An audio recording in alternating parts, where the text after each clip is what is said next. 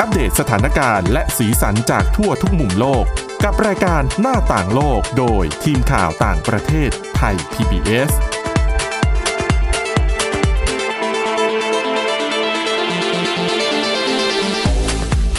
สวัสดีค่ะ คุณผู้ฟังค่ะต้อนรับเข้าสู่รายการหน้าต่างโลกค่ะ รายการของเรานะคะก็จะอัปเดตสถานการณ์แล้วก็สีสันจากทั่วทุกมุมโลก แล้วก็ดำเนินรายการโดยทีมข่าวต่างประเทศไทย PBS ค่ะ พบกันทุกวันนะคะ ตั้งแต่วันจันทร์ถึงวันศุกร์ค่ะ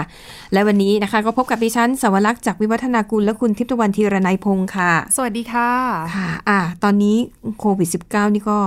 มีผลกระทบมากขึ้นเรื่อยๆ เรียกว่ามีประเด็นให้เราได้นำมานำเสนอให้คุณผู้ฟังทุกวันเนี่ยไม่ซ้ำเลยนะ ค่ะ นะคะ อย่างมีประเด็นหนึ่งนะคะ ที่เป็นประเด็นที่หลายคนก็เล็งกันคิดไว้อยู่แล้วแหละว่า ไม่น่ารอดนะคะ นั่นก็คือเรื่องของการจัดการแข่งขันกีฬาโอลิมปิก ที่ตามกำหนดเดินจะมีขึ้นวันที่ 24 กรกฎาคมปีนี้ และญี่ปุ่นเป็นเจ้าภาพ ค่ะ ก็ผู้นำญี่ปุ่นก็กักอยู่นาน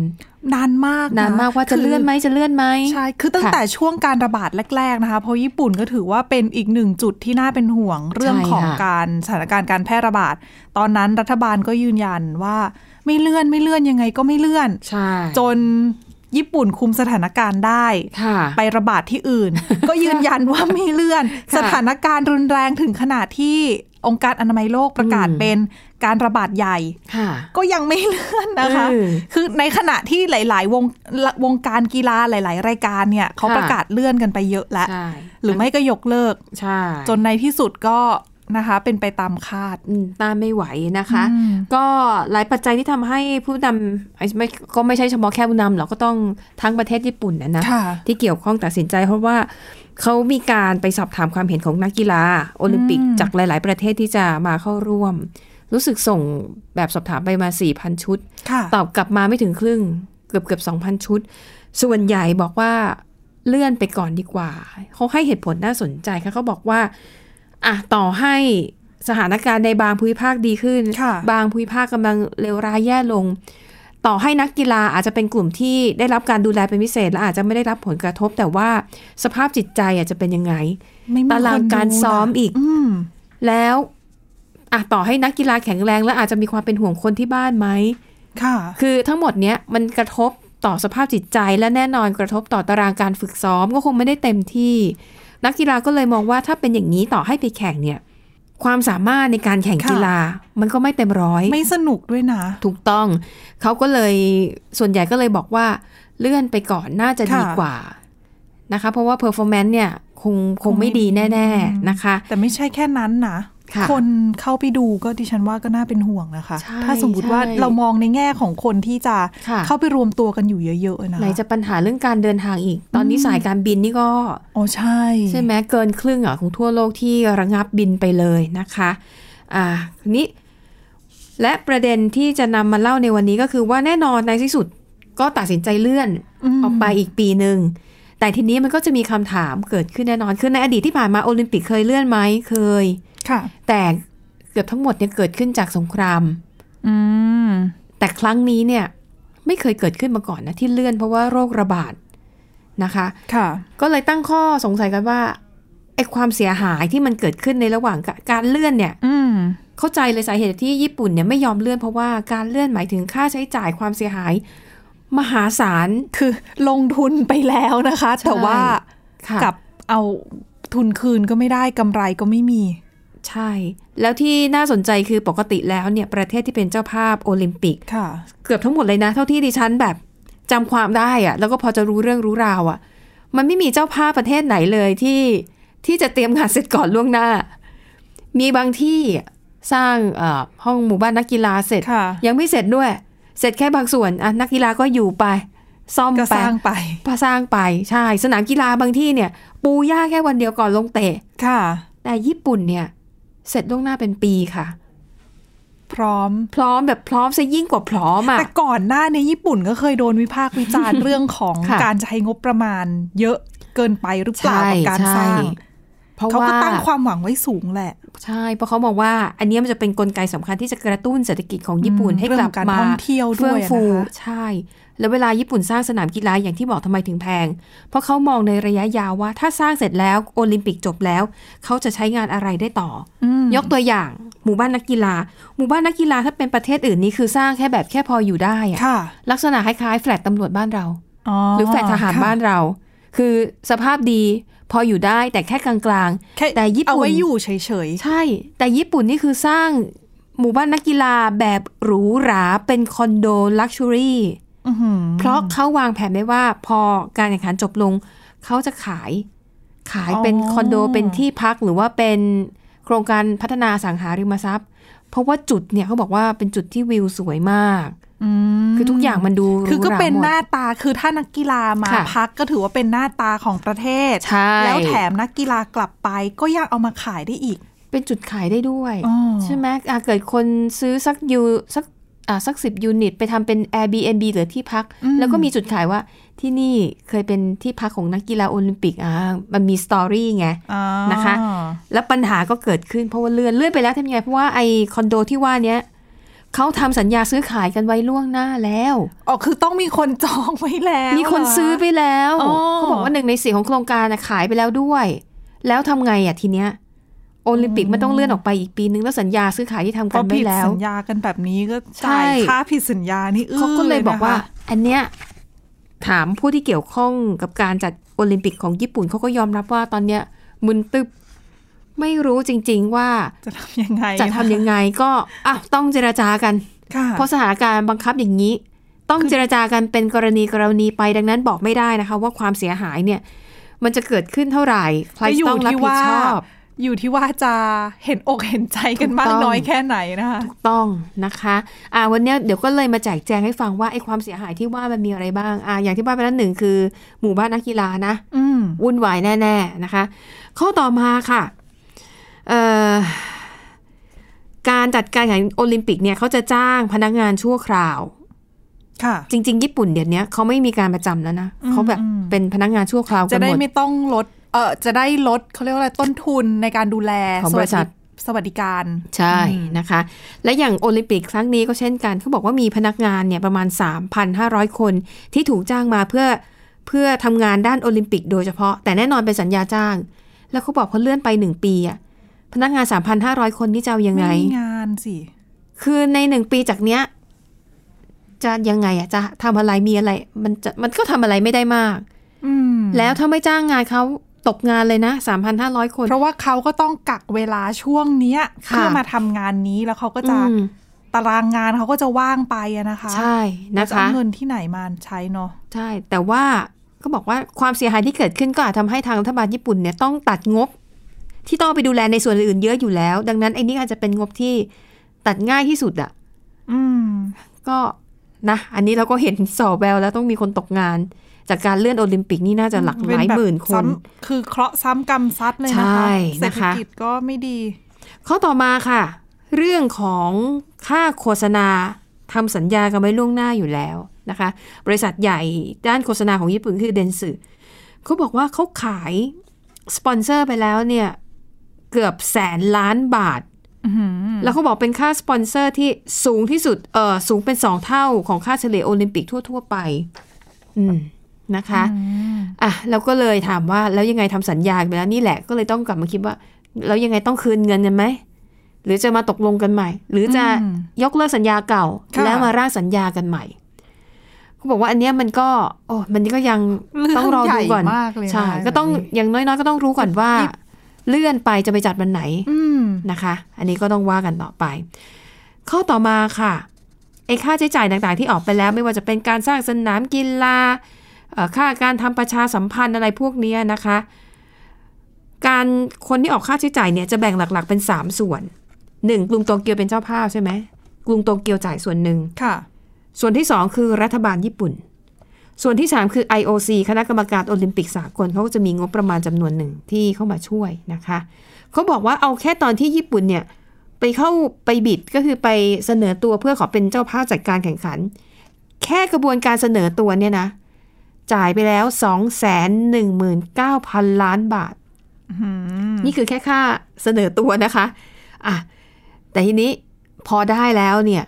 มันก็มีค่าใช้จ่ายอื่นๆอีกมหาศาลนะคะ เอาแค่ค่าสนามกีฬาก่อน สนามกีฬามีทั้งใช้ของเก่า สร้างขึ้นมาใหม่ แล้วบางที่ใช้วิธีเช่า เขาบอกว่าเฉพาะค่าสนามกีฬาเนี่ยนะคะ ก็ใช้เงินไปแล้วเกือบเกือบสองแสนหนึ่งหมื่นล้านบาท แล้วในเงินจำนวนนี้เนี่ยแปดสิบห้าเปอร์เซ็นมาจากภาษี ค่ะ มาจากเงินภาษีของประชาชนก็คือรัฐบาลจ่าย ส่วนที่แพงที่สุดคือสเตเดียมแห่งใหม่ที่เขาสร้างขึ้นมาเอ่อเป็นโปรเจกต์ของรัฐบาลนะคะ สเตเดียมแห่งใหม่นี้ใช้เงินก่อสร้าง 42,900 ล้านบาท แพงที่สุด อืม ในบรรดาสนามกีฬาที่ใช้จัดการแข่งขันโอลิมปิกนะคะอ่ะแล้วก็สร้างเสร็จแล้ว มันก็ต้องมีค่าบำรุงดูแลรักษา เจ็บช้ำเลยนะคะ แบบนี้ ใช่นะคะอ่ะแต่ว่าในส่วนของ IOC เนี่ยเขาก็จะมีเงินที่ช่วยเหลือประเทศเจ้าภาพส่วนหนึ่ง แต่ IOC เนี่ยจ่ายไป IOC เนี่ยก็มีรายได้ของเขานะ ค่ะ รายได้ของเขานะคะจะมาจากการขายอ่าเรียกว่าอะไรลิขสิทธิ์ในการถ่ายทอดสด อ๋อ ใช่ไหมก็คือช่องไหนอยากได้ ค่ะ ถ่ายทอดสดก็ต้องจ่ายเงินให้กับ IOC แล้วขายไปแล้วไม่มีสจัด ค่ะ แล้วจะยังไงนะคะ อืมฮึนะคะ เขาก็เลยประเมินกันว่าเอ่อก็มีนักวิชาการนะคะ ที่เขาศึกษาเรื่องเกี่ยวกับการจัดการเป็นเจ้าภาพแข่งขันกีฬาโอลิมปิกนะคะ ก็เสนอมาว่า เมื่อประมวลจากข้อมูลทั้งหมดแล้วเนี่ยเขาพบว่าไอ้ค่าความเสียหายที่เกิดขึ้นจากการเลื่อนโอลิมปิกในครั้งนี้ ทาง IOC เนี่ยควรจะแบกรับไว้ให้ได้มากที่สุด อืม นะคะเพราะว่าเอ่อหนึ่งคือเอาพูดจริงๆอ่ะเป็นเป็นเป็นหน่วยงานที่ไม่แทบจะไม่ได้ลงทุนอะไรมากมาย เมื่อเทียบกับเป็นเจ้าภาพ เพราะว่าคือคือได้รายได้จากค่าลิขสิทธิ์ในการถ่ายทอดสดน่ะ อืม นะคะ แล้วก็กำไรเยอะด้วย นักวิจัย ที่ทำรายงานเรื่องนี้นะคะเขาบอกว่าการเอ่อขายลิขสิทธิ์ถ่ายทอดสดโอลิมปิกเนี่ยเขาบอกว่าเป็นเป็นเมกะโปรเจกต เป็นโครงการใหญ่ที่สร้างกำไรได้มากที่สุดใน คือ โลก ไม่ได้มีต้นทุนอะไรมากมายนะคะ คือคือแค่ขายลิข ขายสิ สิ ท ท ธิ์ ธิ์เองอะอืม ใช่ ดังนั้นเขาบอกว่า IOC อ่ะ ช่วยหน่อยเถอะ ควรจะ โอเค ญี่ปุ่นกับโตเกียว อืม ก็ต้องจ่ายด้วย แต่อาจจะจ่ายในอัตราส่วนที่น้อยหน่ คื อย ก่ แต่ อ IOC นหน้า ควรจะแบ่ง นี้ รับให้เยอะขึ้น มีกระแสว่าสาเหตุที่ทางญี่ปุ่น ค่ะ ไม่ประกาศเลื่อนนะคะ ค่ะ อาจจะเป็นเพราะว่ากลัวว่าตัวเองจะต้องจ่ายค่าเสียหาย อ๋อ ก็เลยรอที่จะให้ IOC เนี่ยเป็นคนประกาศว่าญี่ปุ่นคุณระงับการจัดไปก่อนหรือไม่ก็เลื่อน เพื่อที่ว่าเขาหวังว่า IOC เนี่ยจะออก ช่วยอ ค่า อกค่าเสียหาย เสีย แบบนี้ หาย แต่ อืม ปรากฏว่า อืม ญี่ปุ่นก็ต้องประกาศนะคะ เพราะในที่สุด IOC ก็ไม่พูดอะไรอยู่ดี ก็ไม่แน่เขาอาจจะไปคุยกันข้างหลัง อืม ใช่ไหมแล้ว IOC ก็ เพราะก่อนหน้านี้มีข่าวว่า ค่ะ IOC ก็บอกว่าก็ผลักภาระไปให้องค์การอนามัยโลก บอกว่า อ้าว องค์การอนามัยโลกสั่งมาสิ ว่าให้เลื่อน เขาก็จะเห็นด้วย อ๋อ คือกลายเป็นว่าคือช่วงก่อนหน้าที่ ค่ะ ญี่ปุ่นจะตัดสินใจเหมือนกับสามหน่วยงานก็จะผลักภาระซึ่งกันและกันนะคะ จริงๆดิฉันว่าน่าจะผลักไปให้จีนเข้ามาช่วย ไปเกี่ยวอะไรกับเขา ก็ถ้าจีนไม่ปล่อยให้มันระบาดที่เมืองอู่ฮั่นตั้งแต่แรก แต่เขาก็ ไง ก็ถือว่าเป็นประเทศที่ควบคุมสถานการณ์ได้ดี คือหลายคน ค่ะ ผู้เชี่ยวชาญหลายคนชมว่าจีนเนี่ย อุตส่าห์ซื้อเวลาให้กับทั่วโลกหลายสั ทำ ป ได้ดี ดาห์นะ จริงๆ คะ ใช่ ในการที่จะไม่งั้นเนี่ยคือถ้าจีนคุมไม่ดีเนี่ยการแพร่ระบาดมันจะแรงกว่านี้แล้วก็มาเร็วกว่านี้อีกนะคะ อ่าใช่นะคะอ่ะและนั่นก็คือความเสียหายส่วนหนึ่งที่เกิดขึ้นจากการเลื่อนโอลิมปิกแน่ๆนะคะ แต่ว่าเรื่องราวเนี่ยยังไม่หมดเท่านี้ แต่ว่าเดี๋ยวตอนนี้เราพักกันแป๊บหนึ่งค่ะ ช่วงหน้ามาต่อกันค่ะ หน้าต่างโลกโดยทีมข่าวต่างประเทศไทย PBS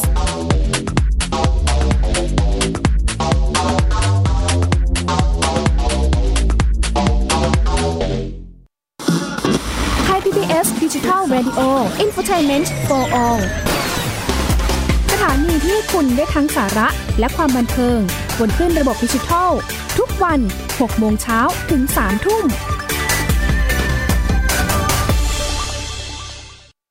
อยู่ที่ไหนก็ติดตามเราได้ทุกที่ ผ่านช่องทางออนไลน์ จากไทย PBS Digital Radio ทั้ง Facebook Twitter Instagram และ YouTube ร์ชคำว่าไทย PBS Radio แล้วกดไลค์หรือ Subscribe แล้วค่อยแชร์ กับคอนเทนต์ดีๆ ที่ไม่อยากให้คุณพลาดอ้อเรามีให้คุณฟังผ่านพอดแคสต์แล้วนะ เพราะวิทยาศาสตร์อยู่รอบตัวเรา มีเรื่องราวให้ค้นหาอีกมากมาย เทคโนโลยีใหม่ๆ เกิดขึ้นรวดเร็ว ทำให้เราต้องก้าวตามให้ทัน อัปเดตเรื่องราวทางวิทยาศาสตร์ เทคโนโลยี และนวัตกรรม ที่จะทำให้คุณทันโลก กับรายการ s c i e n d Tech ทุกวันจันทร์ถึงวันศุกร์ทางไทย PBS Digital Radio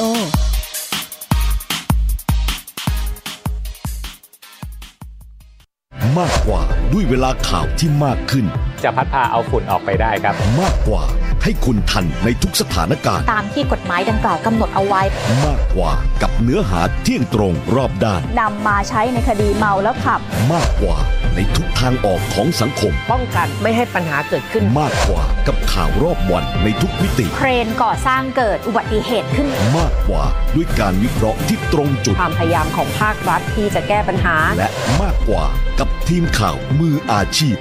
ข่าวไทย PBS ให้คุณได้มากกว่า หน้าต่างโลกโดยทีมข่าวต่างประเทศไทย PBS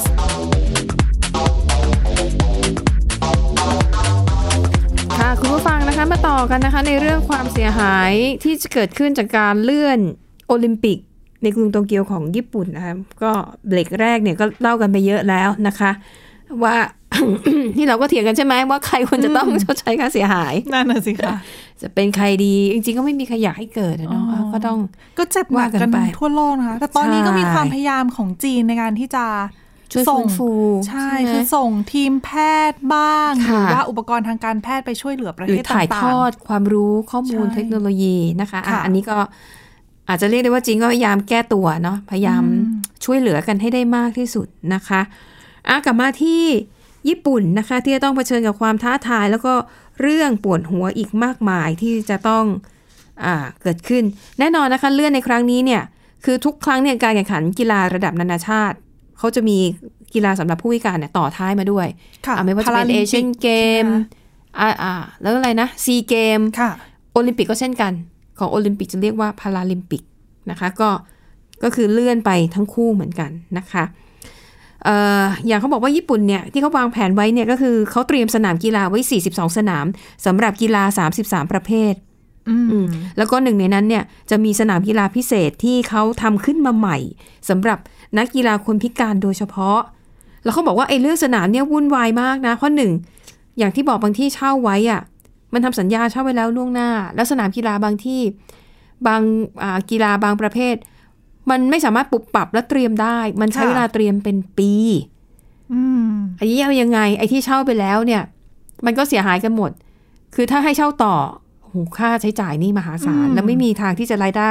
ไม่มีรายได้กลับคืนมาใน แล้ว ช่วงห คื นึ่ อง ถ้า ปี สม นี้ มุติว่าแก้สัญญาก็ไม่รู้ว่าจะไปตรงกับการเช่าของผู้เช่าคนอื่นหรือเปล่า ต้อง ใช่ มีการเปลี่ยนสถานที่หรือเปล่าก็ไม่รู้นะแบบนี้ ใช่ค่ะ อ่ะนั่นก็คือเรื่องราวความวุ่นวายความปวดหัวทั้งหลายนะคะ ที่ญี่ปุ่นเจ้าภาพเนี่ยจะต้องรับไปเต็มๆแหละแต่ก็ต้องดูว่าทาง IOC แล้วก็อ่ะประเทศอื่นๆ เนี่ยจะเข้ามาช่วยเหลืออะไรยังไงบ้างนะคะ ร่วมแบกรับภาระค่าใช้จ่าย ถูก นะคะ ต้องนะคะ ซึ่งจริงๆดิฉันก็ยังแอบคิดเลยโหถ้าคือถ้าทุกอย่างมันไปตามแผนน่ะ อ่า การท่องเที่ยวญี่ปุ่นนี่จะต้องคึกคักมากนะ ใช่ เพราะปกติอ่ะถ้าไม่มีอะไรเกิดขึ้นญี่ปุ่น ก็ เนี่ย ดีอยู่แล้ว เป็นประเทศที่คนไทยยังไงก็ชอบไป โดยเฉพาะช่วงซากุระบานนะคะ ใช่ ปีนี้ ค่ะ รัฐบาลก็ห้าม ห้าม กิจกรรม ห้ามไปฮานามิที่นั่น เออแต่คนญี่ปุ่นก็ ก็ไม่ฟังนะ ก็ยังไปอยู่นะยัง ใช่ พบกันอยู่บ้างอะ นะ นะคะ คะ เอ่อดังนั้นก็เลยกลายเป็นอ่ะก็ให้กำลังใจญี่ปุ่นกันต่อ คนญี่ปุ่น ไ เองก็เสียใจนะประชาชน ใช่ จำนวน ใช่ ไม่น้อยเลยล่ะ เราก็เสียใจนะ เราก็ไม่ได้ไปญี่ปุ่น รอไปก่อนค่ะหนึ่งถึงสองปีนะคะ ค่ะ กว่าจะสถานการณ์จะเริ่มสงบแล้วก็ดีขึ้น ใช่ ปลอด ะ ภัยใน แล้ว การ ก็ เดินทาง นั่นก็คือความเสียหายที่เกิดขึ้นแน่นอนนะคะ โดนผลกระทบกันทั่วหน้า โดยเฉพาะอย่างยิ่งเรื่องของเศรษฐกิจ ดิฉันเคยไปนั่งคิดเล่นๆว่า เอ๊ะในช่วงเวลาแบบนี้เนี่ยกลุ่มคนที่ดูจะปลอดภัยยังคงมีรายได้สม่ำเสมอ มันจะมีกลุ่มไหนบ้าง อันหนึ่งข้าราชการ ข้าราชการนี่ ได้อยู่แล้ว แทบไม่กระทบเลยนะ ไปออก แล้ว ก็ ก็ ถือ ไง เป็นอาชีพที่มั่นคง แล้วก็ นะ สองใครพนักงานบริษัทหรือองค์กรที่มีความมั่นคง อุ้ยแต่ยากค่ะ เพราะว่าส่วนใหญ่ถ้าหยุดนานเขาจะเป็นไม่จ่ายเงิน เป็นการให้หยุดแบบไม่จ่ายเงิน อืม อย่างในสหรัฐอเมริกาอย่างเงี้ย ค่ะ เขาจะเป็นประเทศที่ถือว่า คือถ้าคุณมาทำงานคุณถึงจะได้เงิน เออ คุณหยุดคุณก็ไม่ได้เงิน ดังนั้น เหมือนพวกเหมือนพวกที่หยุดพักร้อนสักสามสี่เดือนแล้วมาเที่ยวเมืองไทยอะไรอย่างนี้แบบ แล้วก็ นั้น ไม่ได้ ใช่ห เงินเขา ไม่ได้ บอก งิน ว่า แต่ยังได้สิทธิ์ความเป็นพนักงานอยู่ คือสามารถ ใช่ กลับไปทำงานได้ คือคุณคุณไม่ต้องไปทำงานก็ได้ แต่คุณ ค่ะ จะไม่ได้เงิน อ่ารร วมทั้งการลาป่วยด้วยนะคะ เหรอคะ ในสหรัฐอเมริกา อืม จึงเป็นสาเหตุให้ก่อนหน้าเนี้ย สหรัฐเผชิญปัญหาคือ คนที่ต้องกักตัว 14 วัน ค่ะ ไม่ยอมกักตัวเองแล้วเพก็ราะว่า โกหก โกหกไม่ไม่ยอมบอกว่าตัวเองเป็นเป็น กลุ่มเสี่ยง ป็นกลุ่มเสี่ยงถูก เพราะ อ่า ว่ากลัวว่าจะต้องหยุดงาน ถ้าหยุดงานก็ไม่ได้เงิน อืม อืม นะคะอ่ะนั่นก็คือกลุ่มที่ได้รับผลกระทบ และแน่นอนร้านอาหารธุรกิจโรงแรม ธุรกิจการท่องเที่ยวพวกนี้มีลูกจ้างพนักงานตั้งเท่าไหร่คือ คือขาดรายได้กันทั่วหน้านะคะ แล้วก็จะใช้วิธีดูแลกันยังไง ปรากฏว่าก็มีคนเสนอไอเดียหนึ่งขึ้นมา จริงๆไม่ใช่ไอเดียใหม่นะคะ ในในรายการหน้าต่างโลกของเราเนี่ยก็เคยเอามาเล่าแล้ว นั่นก็คือแนวคิดว่าการจ่ายเงินเดือนให้กับประชาชนทุกคนแบบทั่วหน้า ค่ะ ภาษาอังกฤษเขาใช้คำว่า universal basic income จริง ๆ ไอแนวทางเนี้ยในหลายประเทศในยุโรปเคยทดลองมาแล้วนะคะ เป้าหมายของเขาก็คือ อยากจะทดสอบดูว่าถ้ามนุษย์เนี่ย ไม่ต้องดิ้นรนในการหาเงินมาเลี้ยงชีพ โดยรัฐบาลจะจ่ายเงินให้ก้อนหนึ่งที่คุณสูงที่คุณสามารถใช้ชีวิตอยู่ได้ อืม อย่างไม่ลำบากมากนัก แต่ไม่ได้รวยนะ ก็ คื แค่อยู่ได้ มีพอกินพอใช้ คือถ้าเดือนหนึ่งไม่ทำงานอื่นเลยก็อยู่ได้ เขาก็เลยอยากรู้ว่าถ้าประชาชนเนี่ย มีเงินที่เรียกว่าเบสิ c อินคัมอะชีวิตมันจะดีขึ้นไหม มันจะทำให้ผลผลิตในการทำงานของคนแต่ละคนน่ะมันดีขึ้นไหม เช่น อืม อ่ะอย่างสมมติดิฉันเปิดร้านเบเกอรี่ แต่ฉันน่ะได้เงินเดือนจากรัฐบาลก้อนหนึ่งคือ อยู่เฉยๆก็ได้ แต่บางทีคนเราก็เบื่ออคนเราก็มีแพชชั่นที่อยากทำอะไรใช่ไหม อยากทำนู่นทำ ใช่ นี่นะคะ ดิฉันก็อาจจะตัดสินใจทำเบเกอรี่ที่ใช้ของคุณภาพดี อร่อย อ๋อ โดยไม่ได้เน้นกำไร ค่ะ เพราะว่าตัวเองมีรายได้อยู่ ถูก แล้ว ต้อง นะคะ แต่ว่าเราอยากทำของดีๆ อะไร อ๋อ แบบเนี้ย นี่นี่คือเป็นแนวคิดที่รัฐบาลก็คืออยากเห็น อ๋อ นะคะ หรืออาจจะเป็นคุณทิพย์ตะวันคุณอยากทำอะไรไหม ไม่อยากอยู่เฉย ไม่อยากอยาก อ๋อถ้าได้เงินมันจะอยู่เฉยๆอาเช่นบางคนอาจจะแบบอาชอบชอบเขียนบทความ อ่า อาจจะว่างก็คือ คือคือ นั่ง ถ้า อ่าน สมมติว่า ข้อมูล คุณได้เงินแบบนี้แล้วเนี่ยคุณก็จะได้หันไปทำสิ่งที่ตัวเองถนัดหรือว่า ใช่ ชื่นชอบมากขึ้นอะไรอย่าง ใช่ เงี้ยนะคะ โดยทำอย่างมีความสุขและเต็มที่ โดยไม่ต้องกดเงินว่า ถ้าฉันทำอันนี้ฉันไม่ได้เงินฉันไม่ จะได้ ทำ ไม่เครียดเนาะ ถูกต้องนะคะ อืม ซึ่งในจุดเริ่มต้นของแนวคิด Basic Income คือมาอย่างนี้ อ่า แต่ว่าเนื่องจากตอนนี้เนี่ยอย่างที่เราเห็นว่าคนทั่วโลกต่างก็เผชิญกับปัญหาเศรษฐกิจ ก็เลยมีคนเสนอว่ารัฐบาลเนี่ยเอานโยบายนี้มาใช้ไหม แต่เป้าหมายเนี่ยจะเปลี่ยนไป ค่ะ เป้าหมายเนี่ยเพื่อให้ประชาชนสามารถตั้งหลักได้ ระยะให้เงินระยะหนึ่ง จนกว่าจะเริ่มตั้งหลักได้ อืม แล้วก็รู้ว่าจะประกอบอาชีพอะไรจะหาเงิน ค่ะ ด้วยวิธีทางไหน แล้วรัฐบาลก็ค่อยยกเลิกไอการให้เงินเปล่าก็คือ basic income เพราะว่าอย่าลืม ค่ะ ว่าหลายคนคืออาจจะไม่ได้มีเงินเก็บนะ ใช่ ภาระทาง ค่ะ การเงินก็อาจจะมีเยอะ อืม แล้วก็บางคนก็อาจจะเป็นพนักงานที่ต้องหาเช้ากินค่ ใช่ ำดังนั้นเนี่ยพอ ค่ะ เกิดสถานการณ์แบบนี้ โอ้ ธุรกิจ ลำบาก ห้างร้านที่ไม่จำเป็นต้องปิดเขาไม่ได้เงินก็ชีวิต ค่ะ การใช้ชีวิตก็ลำบากมากนะคะ โดยเฉพาะอย่างยิ่งคนที่มีลูก อืม เนาะอ่ะวันนี้ก็เลยมาเล่านะคะ ก็คือในสหรัฐอเมริกาเนี่ยที่รัฐแคลิฟอร์เนียเขาก็มีอยู่เมืองหนึงค่ะ เขาก็ได้ทดสอบทำโครงการแบบนี้เหมือนกัน แต่ว่าก่อนหน้าที่จะเกิดเหตุการณ์โควิดระบาดนะอ่าเขาบอกว่ามี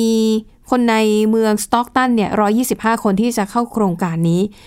เงินที่จะได้ไม่เยอะก็คือได้แค่ประมาณ 15,000 บาทต่อเดือนสำหรับอเมริกานี่ไม่เยอะเลยนะคะ อืม หมื่นห้านี่ กินก็หมดแล้วนะคะ เช่าห้องยังไม่ได้เลยนะ อ๋อ เช่าห้องพักเล็ก ๆ ยังไม่พอเลยนะคะ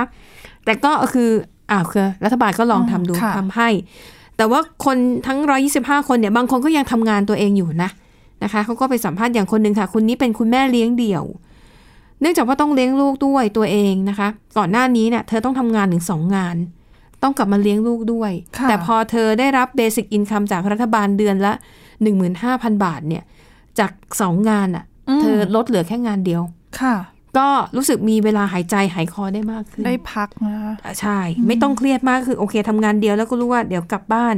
ได้ไปดูแลลูก ซื้ออาหารให้ลูกทานนะคะ ก็เลยบอกว่าเอออันนี้น่าจะเป็นแนวคิดที่ ที่ช่วยให้คนยืนขึ้นมาได้ อย่างคุณคุณแม่เลี้ยงเดี่ยวคนเนี้ยบอกว่าเอ้ยมันทำให้เธอสภาพจิตใจดี ค่ะ ขึ้น มีความสุขมากขึ้น แม้จะไม่มากมายแต่มันก็ดี คือ ขึ้น ไปช่วยแบ่งเบาภาระนั่นแห อ่า ละ ถูกต้อง ม นะคะอ่ะหลายคนก็บอกว่าเอ๊ะน่าสนใจนะคะ แต่ว่าถ้าถ้าประเทศไหนจะนำมาใช้เนี่ยอาจจะต้องมีการกำหนดกรอบรายได้นะคะสำหรับในภาวะวิกฤตแบบนี้ เช่น อย่างในอเมริกาเนี่ยเขาก็มีการเสนอว่า ถ้าคนไหนที่รายได้ต่อปีไม่ถึง1นึ่งล้านห้าแสนบาทเนี่ย อืม ควรจะได้เข้าร่วมในโครงการนี้ อืม นะคะ ก็จริง ๆ ดิฉันว่าก็ก็เหมาะสมอยู่นะ ใช่นะคะอ่ะ